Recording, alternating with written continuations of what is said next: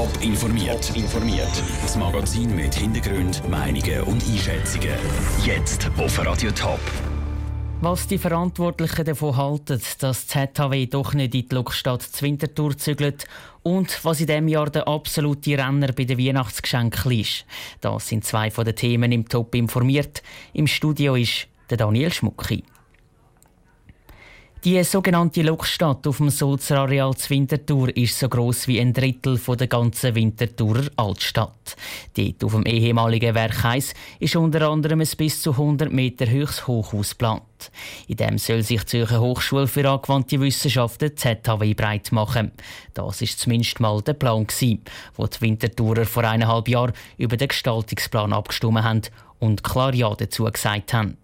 Nur die ZHW kommt jetzt doch nicht in die Lokstadt. Vera Büchi. Die Lokstadt hätte die Zentrale der ZHW sollen werden. Der Kanton Zürich hat dort Räume mieten für das ZHW-Rektorat, eine Mensa und auch Sportanlagen. Der Kanton hat seine Strategie aber geändert. Er plant Ausbauten nur auf Grundeigentum, also nicht mehr auf Mietflächen. Und darum geht der Standort Lokstadt weg. Jetzt ist aber bei der Abstimmung im 2015 ein wichtiges Argument der Befürworter gewesen, dass ZHW der Lokstadt Platz bekommt. Das stimme ich auch jetzt noch, betont der Winterthurer Stadtrat Josef Liesibach. Das hat man auch gesagt, nach bestem Wissen und Gewissen. Man hat aber auch gesagt, dass das der Planungsstand ist. Und von dem her hat sich die Welt geändert. Ich bedauere, dass das nicht den Hauptsitz gibt in der Lokstadt der ZHAW. Aber die ZHAW ist wegen dem nicht weniger zur Winterthur. Der Kanton will die ZHW Winterthur nämlich schon weiter vergrössern. Einfach an den Standorten, wo sie jetzt schon ist. Also zum Beispiel beim Technikum. Grössere Folgen hat der Kurswechsel aber für die Implenia, die Bauherrin der Lokstadt. Sie verliert mit der ZHW die Hauptmieterin. Es hätte sich ja schon abzeichnet, sagt der Implenia-Sprecher Reto Ariger. Wir haben zwei Jahre auf eine Bestellung durch den Kanton gewartet, aber da nichts bekommen. Und darum haben wir dann äh, Ende Sommer damit angefangen, äh, alternative Nutzungen zu prüfen. Das ist sicher unschön, aber das kommt natürlich vor und wir glauben, dass die neue Ausgangslage auch neue Chancen bietet. Wie die neue Chancen oder konkret wer die neuen Mieter in der Lokstadt sind, ist im Moment aber noch offen, sagt Reto Arecker. Die Suche nach neuen Interessenten braucht jetzt Zeit. Der Beitrag von der Vera Büchi. Der Kanton Zürich hat heute aber auch gute Nachrichten für den Bildungsstandort Winterthur. Er wird den Schulraum für die Kantischüler nämlich massiv ausbauen, unter anderem mit einem Neubau und drei Turnhallen. Der Militärflugplatz Dübendorf soll als historischer Flugplatz genutzt werden. Das haben die drei anliegenden Gemeinden Dübendorf, Volkenswil und Wangenbrütisellen am Wochenende entschieden. Das Problem ist nur, der Flugplatz Dübendorf gehört am Bund und der wird den Flugplatz für die Zivilluftfahrt nutzen.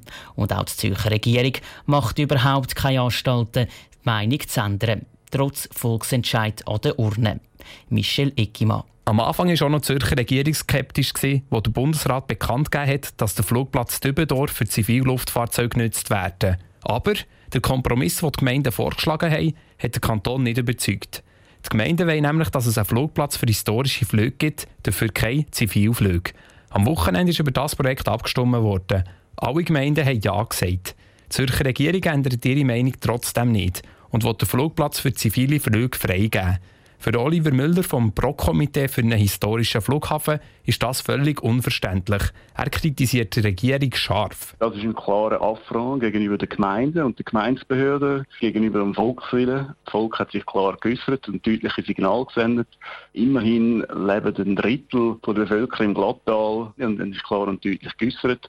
Und das wird jetzt einfach missachtet. Der Oliver Müller hat gehofft, dass die Zürcher Regierung nach dem Volksentscheid ihre Meinung ändert. Obwohl das jetzt nicht passiert ist, sei die Abstimmung vom Sonntag nicht vernünftig gewesen sagt die zuständige Regierungsrätin Carmen Walker-Späh. Ich nehme die Abstimmung trotzdem ernst. Und zwar ist sie für mich der klare Ausdruck, dass die Bevölkerung Angst hat. Sie hat Angst, dass da zu viel Lärm auf sie zukommt. Und das sind auch Anliegen, die die Zürcher Regierung hat. Und da werden wir sicher zusammen mit den Gemeinden schauen, dass wir wirklich eine gute Lösung anbringen. In den nächsten Wochen hocken Vertreter von Gemeinden, vom Kanton und vom Bund an einem runden Tisch, um das weitere Vorgehen zu besprechen. Die Gemeinden haben aber schon angekündigt, wenn der Bund oder der Kanton nicht auf sie zukommen, dann wollen sie auf Bundesebene aktiv werden. Der Michel Ekimann hat berichtet. Der Bund hat übrigens auch noch andere Pläne als Zivilluftfahrt für den Flugplatz Dübendorf. Unter anderem soll es dort auch einen nationalen Innovationspark geben. Das Lied Last Christmas über die Lautsprecher, goldige Christbaumkugeln über den Gestell und überall verschiedene Weihnachtsbeleuchtungen. Die Schweizer Detailhändler sind schon lange im Weihnachtsfieber. Aber welche Geschenke sind in diesem Jahr besonders beliebt? Zara Frattaroli und Raphael Wallimann haben es nachgefragt.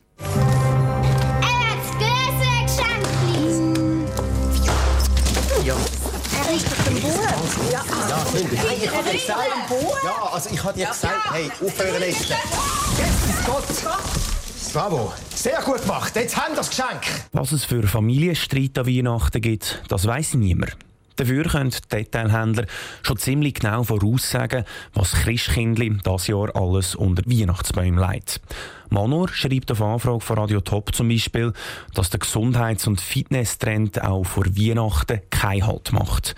Sportoutfits, Smoothie Makers und Smartwatches, die die Schritte zählen, sind auch dieses Jahr besonders beliebt.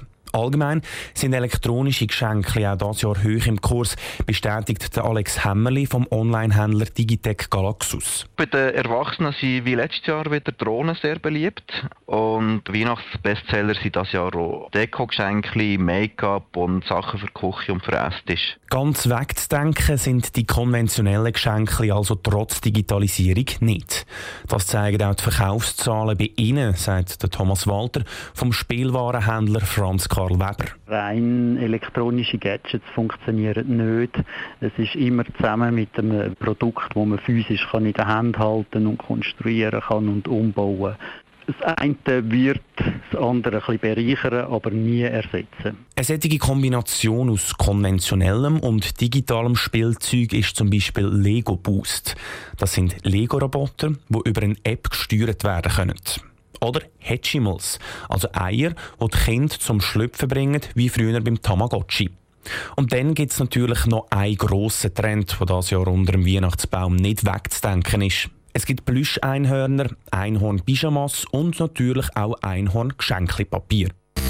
Top informiert, auch als Podcast. Mehr Informationen gibt es auf toponline.ch.